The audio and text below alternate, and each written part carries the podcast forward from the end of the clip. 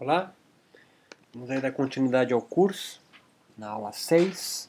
Lembrando que se você quiser acompanhar os slides da aula, você me solicita inbox ou no e-mail yoga contemporâneo com i arroba gmail.com me solicita a senha que no site yogacontemporâneo.com você vai encontrar ali uma abinha com os slides dessa, desse curso, Neurofisiologia da Meditação. É gratuito, tá? Então, é, sempre eu começo a aula dando uma recapitulada do que nós fizemos na aula passada. Na aula passada, então, nós fizemos uma discussão sobre a mente. Né? A gente falou nas primeiras aulas sobre a fisiologia propriamente dita, né? neurônio, como ele funciona, a transmissão de um hormônio ou de um neurotransmissor, as fases dele. Depois a gente é, entrou na discussão que vai ser importante lá para frente, né? Que é sobre o estresse, as três fases do estresse. O estresse, de uma certa forma, ele é, é, é na, na primeira instância, ele é muito benéfico para a gente.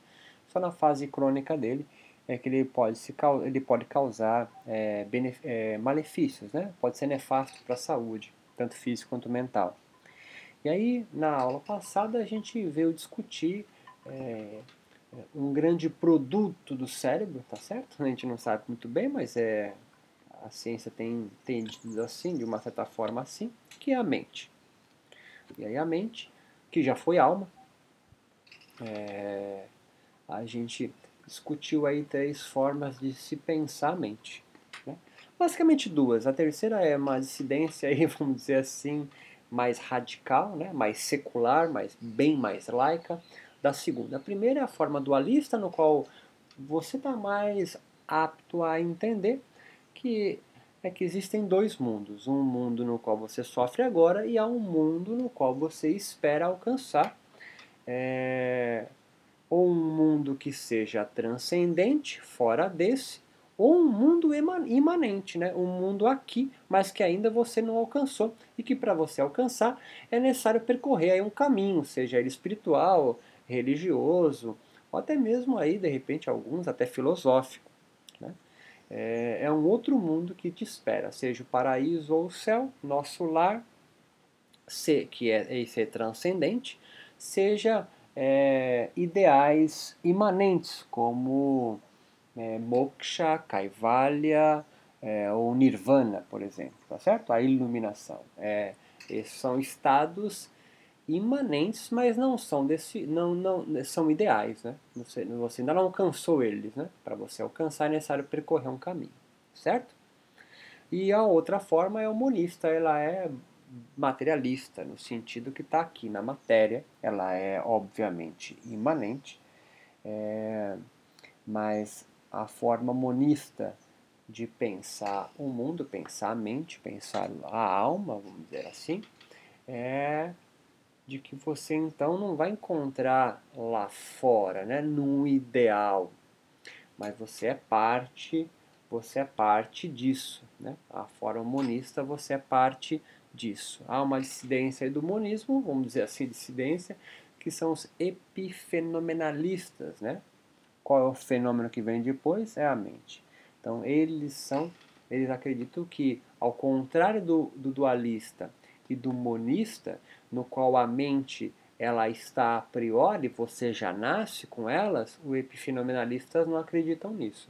Acreditam que a mente é um fenômeno que vem depois. Depois do quê? Depois do contato do seu corpo com o mundo. No choque de corpos, você vai formando então a sua mente. Essa é uma grande diferença, é um, é um, é um passo corajoso né? É, de pensar assim, porque você fica absolutamente desamparado. Né? O pensamento fenomenalista faz você então ficar totalmente desamparado. O monismo e o, e o dualismo a Deus. Olha só, a Deus que está nesse mundo ideal, né? projetado aí. É, no monismo, é, você é parte de Deus, né? você é parte de Deus, você não é Deus. No dualismo, você vai ser um reflexo dele, tá? você vai alcançar ele, mas é no outro mundo no monismo você é parte dele. Quando você morre, você volta a ser parte de Deus. Né? O epifenomenalista não tem Deus, não tem Deus, não tem nada disso. Você então é, tá aí por conta própria. Tá aí por conta própria, em vez de você buscar o seu eu interior, olha só, ou o seu eu maior, ou a sua verdadeira mente, ou a verdade, sua verdadeira alma, ou os outros nomes que você dá, que pode se dar para isso, de sânscrito a outros, você vai construindo. Então não há um eu a buscar, há um eu a construir, há uma mente a construir, há uma consciência a alcançar. Certo? Então, a diferença aí é, é grande, nós discutimos na outra aula. E hoje? Hoje é uma aula mais relax, é uma aula regenerativa, é uma aula mais tranquila. Eu vou aí descrever rapidamente aí o, da onde veio a meditação. Já com o curso de neurofisiologia da meditação, está na hora de a gente falar um pouquinho da meditação eu vou descrever aqui, não vou falar da meditação propriamente dita, né, o ato, mas da onde ela veio, quais são os percursos dela, tá certo? Para falar de meditação, preciso falar de yoga. Yoga veio da meditação. É, o yoga veio da meditação. Yoga é sinônimo de meditar, tá? Muito antes do budismo, tá certo? Siddhartha era um yoga, teve contato com yogis, e aí teve contato com a meditação. O, o yoga e a meditação são algo intrínseco, tá certo? nasce no que nós chamamos hoje de Índia, vamos dizer assim. Então, vamos percorrer aí quatro caminhos históricos, tá? A gente tem um primeiro contato aí pré-clássico do yoga, portanto meditação, que estão aí nos Vedas, né? É uma é, e, e, tem uma influência aí no, no, no, que a gente hoje denomina de magia, magia pré-védica, né? De um povo antes do, do, do, dos Vedas surgirem, né?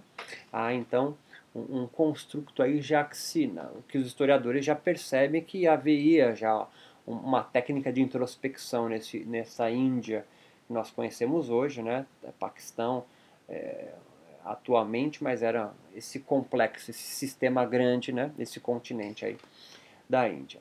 É, estamos falando aí de talvez 5 mil, 2 mil antes de Cristo, né? Não há, não há é, muito substrato né, arqueológico nesse sentido para se validar, mas aí aquele clássico aí de, de algumas imagens aí encontrada, por exemplo, de, de figuras meditando, tá certo? Nós temos aí um período clássico onde, aí, onde então a meditação e o yoga eles vêm sendo, eles vão ser mais sistematizados, né? Um, um texto clássico disso aí são os Yoga Sutras, né? Sutras são pequenas frases, né? Então são pequenas frases que vão falar de yoga de uma figura meio semidivina chamado gramático, médico, uma pessoa meio deus, que é Patanjali, né? um Brahmani, né? da alta casta aí da, da, estratif da sociedade estratificada que ainda a Índia, que ainda a Índia mantém. Então Patanjali é um Brahmani e ele vai fazer um Ctrl C, Ctrl V, uma cópia aí de uma religião que existia naquela época chamada, chamada Sankhya, uma religião também ateísta como o budismo, e ele vai fazer uma, uma, uma bricolagem, uma costura muito bem alinhavada aí do Sankhya, da filosofia do Sankhya, e vai construir Yoga Sutras. Né? Ele vai descrever então o que vem a ser o yoga, e logo no segundo sutra dele, no primeiro ele fala, vou expor o que é o yoga, então ele não está criando o yoga, né? ele está só expondo o yoga. E aí você leia, sempre que eu falar yoga, você leia a meditação, tá certo? Yoga é meditação. E ele vai, então, é, no segundo sutra vai falar, olha, yoga é a paralisação ou a cessação ou diminuição voluntária das modificações é, de tita, da consciência, alguns traduzem como mente, é, não importa aqui, mas é uma diminuição voluntária das modificações da mente ou da consciência. Ele vai descrever assim o que é meditar. Então, meditar, yoga, é a diminuição voluntária dessas modificações da mente. Ou, ou o produto da meditação deve ser isso, pelo foco da sua atenção. É, e Patanjali aí faz uma descrição importante que a gente deve aqui abrir um, um, um parênteses grande, né? que é uma pergunta que você deve se fazer. Você deve se fazer essa pergunta, tem que ser sagaz para se fazer essa pergunta. É para que, que se criou o yoga? Né? Assim, qual é a função do yoga, assim, tipo, pensando mais de forma pragmática, utilitarista, né? É, é, é, o que raios é o yoga, né? É, o yoga, como todas as religiões, foi fundada com o mesmo objetivo, é acabar com o sofrimento humano. Tá? É, o yoga e todas as outras religiões, ou caminhos espirituais que você queira, tá? Se religião te ofende, ela tem um objetivo muito claro. Né? Tem alguma coisa que alinhava as religiões, tem uma essência das religiões, entre aspas, isso, é a promessa da felicidade eterna, certo? É, não, não esperneia, certo? A busca do meu interior, tudo isso, mas para quê? Você quer se conhecer? É para ser feliz. Né? É, já já está claro isso para você, né? Já está claro para você. Se não está, agora, agora fique, né? Para que serve o yoga ou qual é a função do yoga é trazer a felicidade eterna. Né? Você não mais sofrer nesse mundo, tá? E o Patanjali propõe com o yoga e com a meditação isso. Ele propõe com a meditação você acabar com o seu sofrimento, tá certo? Se livrar, né? Se libertar em vida, olha só, do sofrimento humano. Primeiro, ele tem que esclarecer é, o que faz você sofrer, tá certo? Para depois dar a resposta de como acabar com ele. É, esse é o caminho, né? Esse é o caminho. Para o cristianismo, você já nasce um pecador. Né? Jesus morre por você.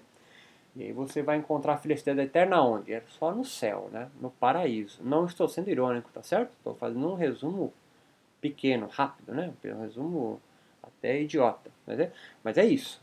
Você o cristianismo também te promete a salvação eterna, não é porque você sofre, porque você já nasce um pecador. Você já nasce, já nasce com essa mácula. E, e quando é que você vai encontrar felicidade? É só no paraíso. No paraíso. Aqui você pode amenizar seguindo os preceitos cristãos, mas a felicidade eterna está num outro lugar. É dual, então, tá certo? Dual. E, e, e, e, e Patanjali? Patanjali também promete. E onde está? Está aqui. Então, é imanente, mas também é um ideal a ser alcançado, tá certo? Não que é mentira, é um ideal a ser alcançado, tem um ideal a ser construído. O que causa o sofrimento humano?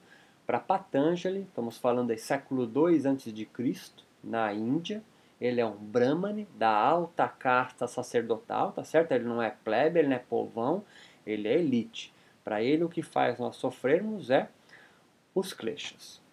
O que raios é klesha, Robertito? É, é a causa do mal, é a causa do que você sofre.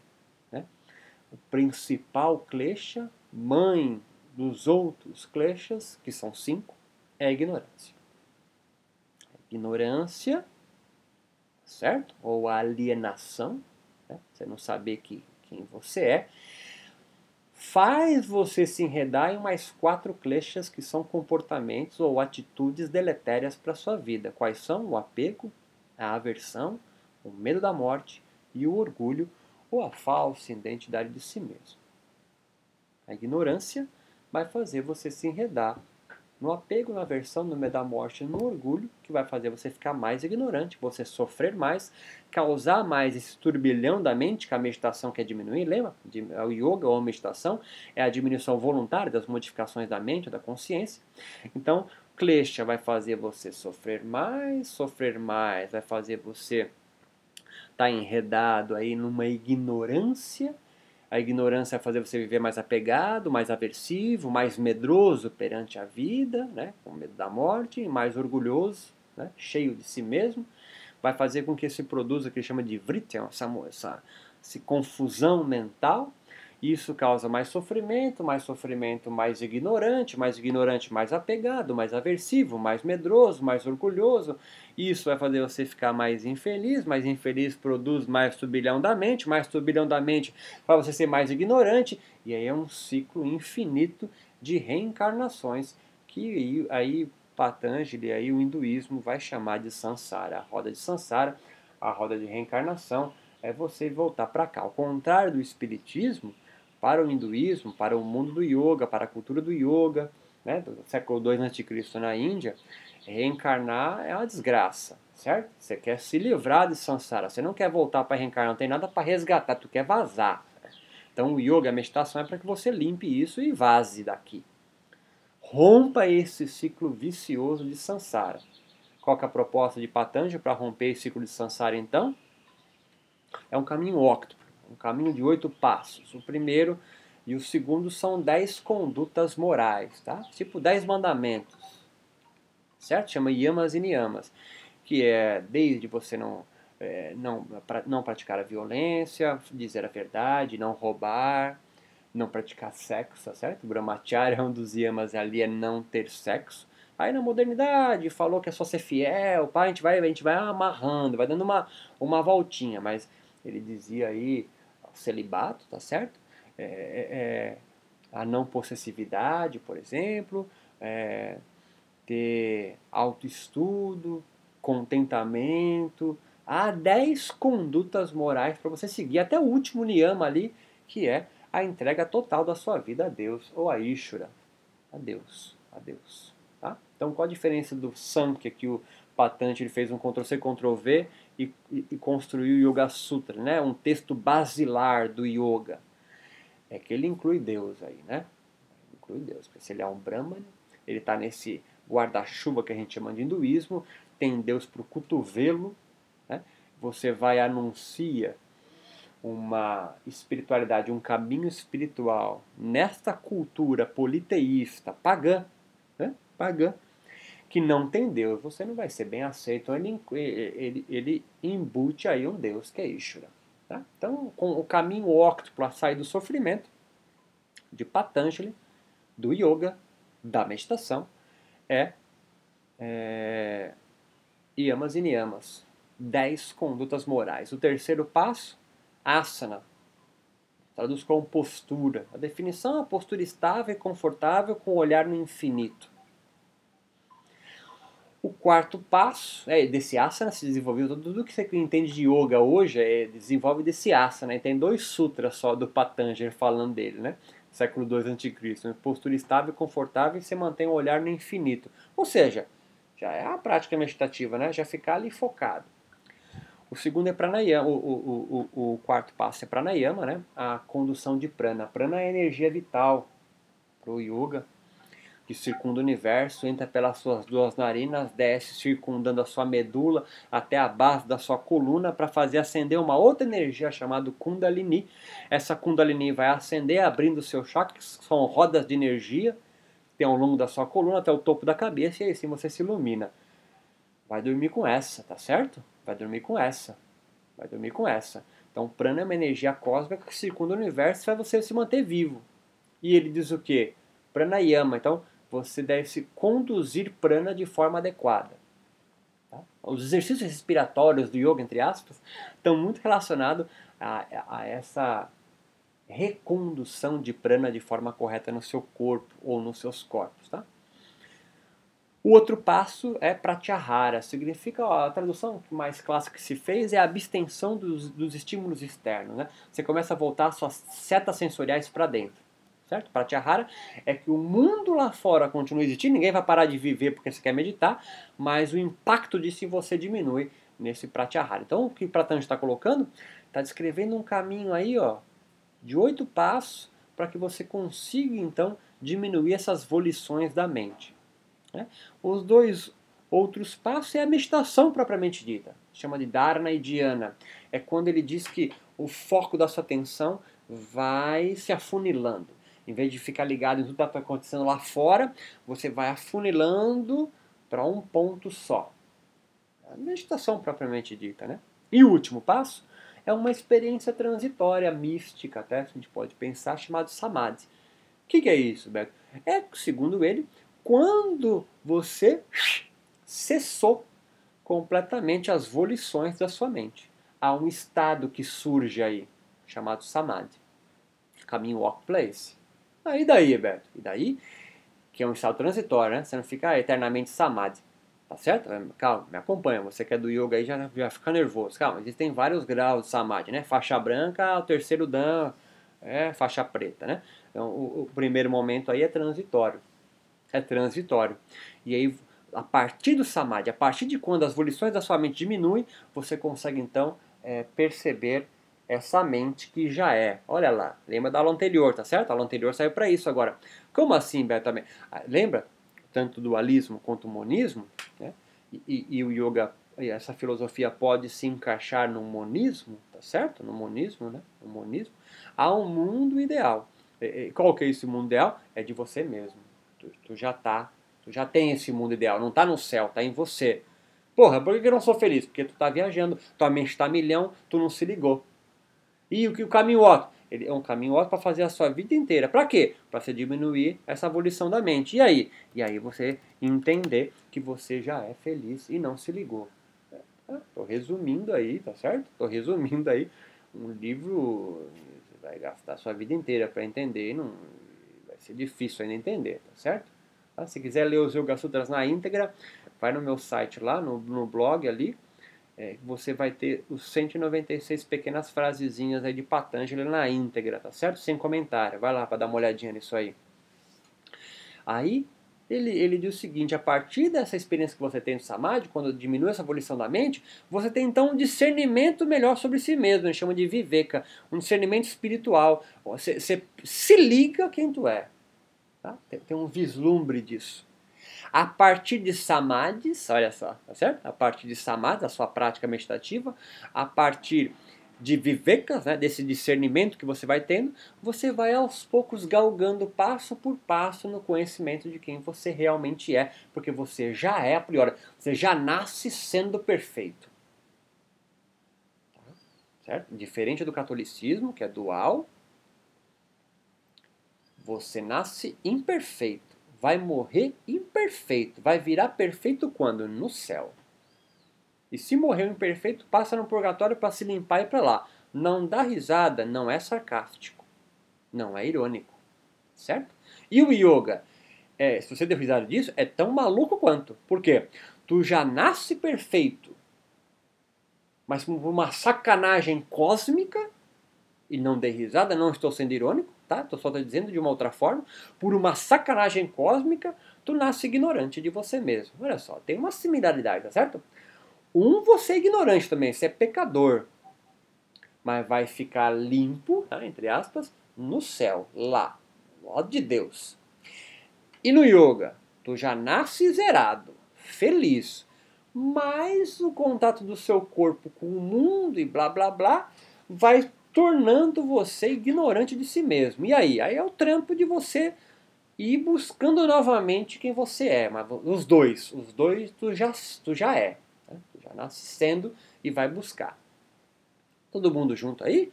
Tá viajando no barato de já sou, volta para outra aula, certo? E aí, Beto, qual é que é? Então, a partir de samadhis, a partir desse discernimento que você vai tendo durante a prática meditativa, de práticas meditativas ao longo da sua vida, tá certo? É, né? Papum, iluminei, né? É ao longo, é um trabalho. Você então pode alcançar então esse ideal, é, esse Maha Samadhi, né? o grande Samadhi, ou o que Patanjali chama de Kaivalya, é o último capítulo dele, a libertação em vida das agruras da vida. Olha só que lindo em vida você se liberta disso e você vive permanentemente então com os vritis zerados. Você vive então longe dos kleshas, da ignorância, do apego, da aversão, do medo da morte, do orgulho. Aí você se libertou, tá zerado. E aí? Aí vazou de Sansara, filhão. E aí quando eu morrer, você morrer tá para outro plano. Aqui tu não volta mais. Aqui é escória. Hum. Beleza? Tamo junto? Ah, igual o Espiritismo. É, o Espiritismo fez Ctrl-C, Ctrl-V do hinduísmo e juntou com o catolicismo e criou, né, e pegou, claro, pegou um pouco aí da, do candomblé também, né, espiritismo de Kardec, mas aí se você pensar no Brasil, o candomblé tá ali, batendo ali, né, tá batendo do ladinho ali com os espíritos, né, e formou o espiritismo. Tudo bem? Tamo junto aí? Tá certo? E aí, Beto? E aí é o seguinte, nós entramos aí num período medieval do yoga. Estamos falando século X, século XI depois de Cristo, na Índia ainda tá certo? E aí né, surge então um yoga diferente, um yoga diferente, surge então uma meditação diferente. É o que a gente chama então da tradição dos natas, ou alguns chamam até de natismo, né? como se fosse uma religião, uma, um caminho espiritual aí. A gente tem alguns livros clássicos desse período, né? que, que é o Giranda Sanhita, Hatha Yoga Pradipika, Shiva Sanhita, por exemplo, dentre outros. Né? Neste período medieval do yoga, há uma influência, ao invés do Sankhya e dos Vedas, há uma influência do budismo. O budismo influencia essa tradição do yoga. Né? Há uma influência também de, de, duas, de duas perspectivas né? da, do islamismo. Os muçulmanos estão na Índia agora. Né? O Taj Mahal não é uma construção arquitetônica hinduísta, é muçulmana, é islâmica, tá certo? Então, junto com os muçulmanos vem a sua a sua a sua tradição é, mística, que são os sufis, né? O sufismo. Né? O que, que é a mística? A mística é um cara que é, é não precisa de um sacerdote, ele estabelece a comunicação direta com Deus. Tá? E os yogis? Os yogis também, só que os yogis de Patanjali são elite, eles são sacerdotes. Né? Tá, tá, tá certo? Eles estão muito embasados na palavra. E o povão? O povão não sabe ler, filhão. tá certo? O povão não sabe ler. E o povão, para se iluminar, como é que faz para chegar em Caivalha? Em Patanjali? Ah, Patanjali não, depende da caça que tu é, né? Ah, eu sou um. Eu sou a bosta, né? Eu limpo cocô de Brahma ali. Não, então, então, não, né? Então não. Então não. No período medieval, isso de uma certa forma se inverte. Por quê? Com essa tradição dos natas, faz surgir um yoga chamado Hatha Yoga, o yoga do corpo. Olha só a tradução. E o, o yoga de Patanjali, como que é? O Raja Yoga, é o yoga real. E o corpo? O corpo é menor, né? Então, então, então essa distinção já cultural, social, antropológica não é coincidência, tá certo? O yoga de Patanjali é real. Por quê? Porque ele é brahma, né? ele é elite, ele é da alta casta sacerdotal. E o Hatha Yoga? Hatha Yoga é povão, é plebe, é coríntia. E qual que é o yoga dele? É o Hatha Yoga, é o yoga do corpo. Qual é a diferença, Beto? A diferença é gigante, certo? Primeiro, o yoga real, Raja Yoga de Patanjali, mulher, não.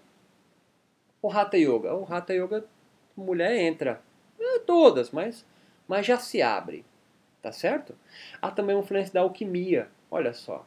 E aí, o, o, o, a medicina Ayurveda, né, a medicina tradicional indiana, também é incorporada nesses textos Hatha Yogicos. Há uma descrição muito maior de práticas físicas propriamente ditas do que discussão filosófica. Shiva Samhita é um pouco mais filosófico, mas o Hatha Yoga Pradipika Giranda ele é muito prático. Sabe? Não tem muita blá blá blá filosófico assim, é prático. É prático, para você ter uma ideia assim, o, o Patanjali é elegante na hora da escrita, sabe? Ele é bonito, ele é elegante, pequenas frases. E o Granda Sanhita Pradipika? Só vou citar um sutra para se ligar. Ele diz assim, os Vedas, os Shastras, né, essas escrituras aí clássicas dos, dos Brahmanes, né, é, é, é, é são como prostitutas de pernas abertas esperando para serem, é, é, para serem lidas, né, para ficar elegante. Tá? É, um texto, ele desdenha das escrituras, tá certo? Olha só, o Hatha Yoga dos Natas, período medieval, século X depois de Cristo, que nasce com o povão, ele é, ele é embasado no budismo, na alquimia, no sufismo, no tantra e num texto também chamado Vedanta Advaita ou Vedanta Dueta. É um Vedanta que eles dizem não dual. Tá? Nós discutimos isso na, na, na, na outra aula. É, é, é, é um Vedanta, né? é uma escritura, é uma, é uma filosofia no qual o corpo ganha uma certa notoriedade, tá certo? Ele permite, ele permite, ele permite. Então dá, dá um embasamento, dá um embasamento. E os natas, então, ou Hatha Yoga agora, tem uma prática meditativa muito mais corporificada do que em outros, em outros períodos, tá? Ele está muito mais acessível ao povão. Então, um, um Hatha Yoga pode iniciar um Brahmane no Hatha Yoga. Olha só que bonito, né? Na tradição nata. E no Patanjali é impossível, né? A, a, a, sociedade é estratificada e não há mobilidade social. Tá certo? Beleza?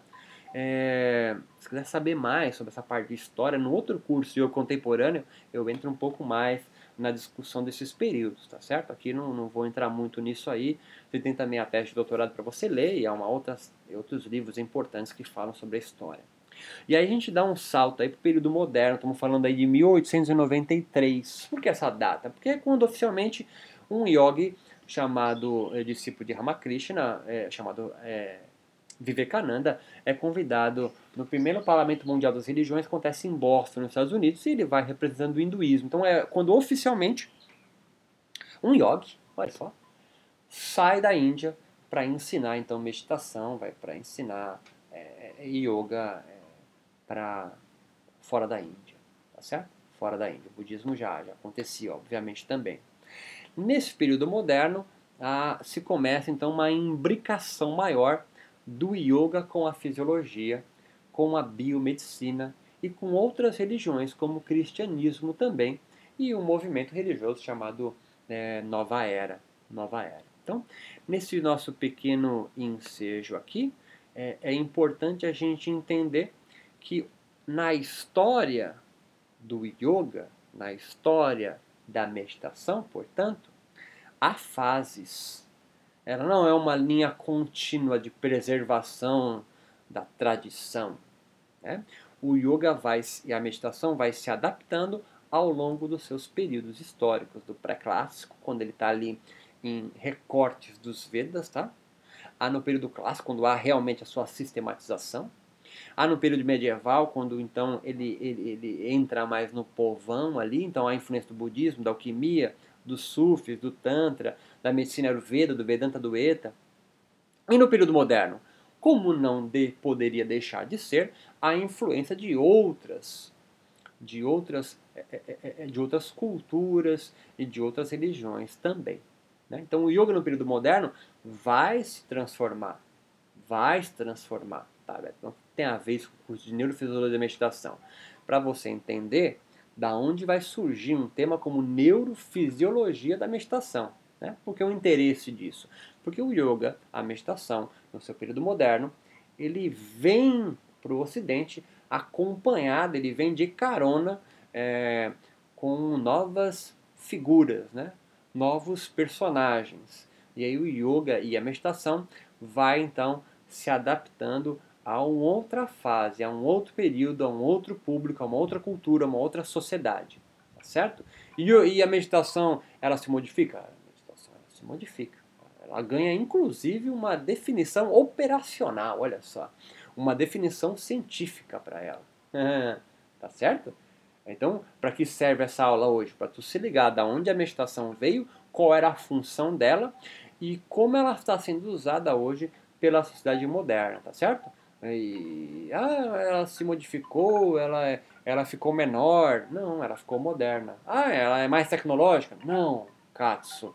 Ela está no período moderno, portanto ela tem um, uma outra característica. E, e, mas ela mantém a sua essência? Depende. Depende. Né? Se você faz parte de uma tradição espiritual, ela deve ter. Qual que é a essência? É, é, de transformar a pessoa feliz. Ah, no Hospital das Clínicas de São Paulo tem uma outra função. Tem uma outra função. tem uma outra função, a gente vai discutir aí o cerne da aula, certo? Então essa aula aqui é baseada para você se ligar da onde veio, tá? Quem é do yoga, aí vou rememorar algumas coisas aí, tá certo?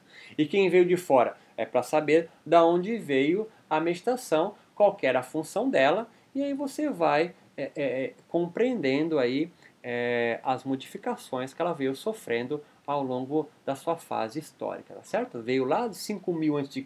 na Índia, veio percorrendo um espaço grande até o nosso período hoje, 2016. 2016, tá? Então você fala, ah, mas essa é só história. É só para te dar um pequeno, um pequeno adendo aí, tá certo? É, por mais que eu goste do Paulo Coelho, eu duvido que em 4016, daqui a dois mil anos, se faça ainda discussões filosóficas de qual o significado de Brida. Tá? E nós estamos aqui em 2016, com um texto do século II a.C., então tá, mais de dois mil anos depois, trocando ideia sobre ele ainda. Então é um texto importante. Né? É um período importante, tem um, um, um conteúdo filosófico, espiritual e religioso que ainda vive no mundo moderno. Olha quantas religiões sucumbiram ao longo da sua história e, e é, práticas também, obviamente, e hoje ele se mantém vivo, tá certo? Na próxima aula, então, como eu falei, hoje era uma aula mais regenerativa, uma cegadinha. Nós tomou tanto soco ontem, na, na outra aula, né? Que essa aqui está mais legalzinho. Na próxima aula, eu vou então é, é, entrar no início das pesquisas científicas com as práticas meditativas, tá? E com yoga, obviamente, né? Yoga sinônimo de meditação. Falo isso de novo para você entrar com osmose, né? Vou falar de Kuvalayananda, vou falar de de, de, de, de yogis aí pesquisados em laboratórios, como Satyamurti. Vou falar de Herbert Benson, pessoa importantíssima aí no, no, no, no na divulgação da prática meditativa. Vou falar aí de algumas pesquisas importantes sobre os estímulos sensoriais e também de Eugênio Daquile e Andrew Newberg e também de Iverson, que faz que vai construir um modelo teórico das repercussões fisiológicas aí é, da prática meditativa, tá ok? Na próxima aula a gente continua aí dando início à, à, à descrição das primeiras pesquisas científicas com as práticas meditativas. Forte abraço.